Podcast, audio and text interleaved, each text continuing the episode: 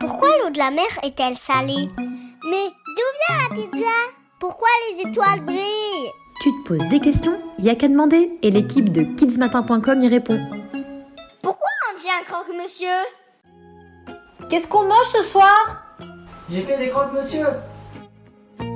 Deux tranches de pain de mie renfermant une tranche de jambon et du fromage. Le tout passé à la poêle, au grill ou au four et le tour est joué. Le croque-monsieur fait partie des plats simples que tout le monde, ou presque, hein, apprécie. Mais son drôle de nom là, on en parle ou quoi? D'où vient-il? Figure-toi qu'il ne date pas d'hier. Il semblerait qu'on en entende parler dès la fin du 19e siècle. Mais la légende raconte que son origine se situerait en 1910 dans une brasserie, un grand café de Paris. Tiens, on y va, je t'amène. Téléportation. Nous voilà, boulevard des Capucines, près de l'Opéra. Et là, c'est le bel âge, le grand café dont je te parlais. Ici, les gens viennent manger un sandwich, sur le pouce quoi. L'endroit est tenu par Michel Lunarca. Salut Michel Un soir, alors qu'il y a du monde en salle et que les commandes de sandwich se multiplient, oh, la baguette vient à manquer. Le patron trouve vite une astuce pour garder ses clients. Il la remplace par du pain de mie met les ingrédients dedans et passe le tout au four pour garder un côté croustillant. Et c'est un succès. Tout le monde trouve ce sandwich délicieux. Euh, ok, mais cela ne nous dit pas pourquoi on l'a nommé le croque-monsieur.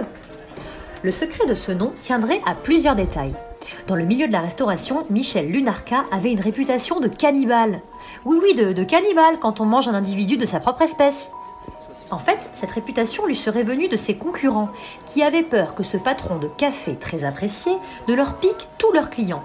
Car l'ambition, l'envie de réussir de M. Lunarca était si grande qu'il souhaitait manger tout cru, les autres patrons, c'est-à-dire être le meilleur. Quand il inventa dans l'urgence son sandwich au pain de mie, un client lui aurait demandé Hé Michel, il y a quoi là-dedans?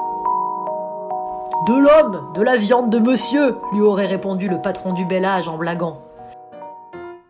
Et voilà, le nom était né. Ce drôle de sandwich inventé dans l'urgence, ce sera un croque-monsieur. En 1919, il entre même dans la littérature en s'invitant dans le livre À l'ombre des jeunes filles en fleurs de Marcel Proust, un célèbre écrivain français. Et tiens, pourquoi parle-t-on alors de croque madame pour la version de ce sandwich avec supplément œuf? Eh bien, car l'œuf, posé sur le dessus, représenterait le chapeau que portaient les dames. Dans la pâtisserie aussi, Beaucoup d'histoires entourent le choix du nom des friandises. Le financier, par exemple, fait écho au monde de la finance. C'est un pâtissier, installé près de la bourse de Paris à la fin du 19e siècle, qui aurait eu l'idée de revisiter une ancienne recette de biscuits en lui donnant la forme d'un lingot d'or. Et le Paris-Brest? Eh bien, sa forme en couronne fait référence à la course cycliste Paris-Brest, créée en 1891.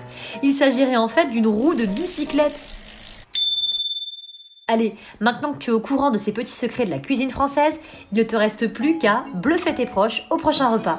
Et bon appétit, hein Toi aussi, envoie-nous ta question à kidsmatin@nismatin.fr.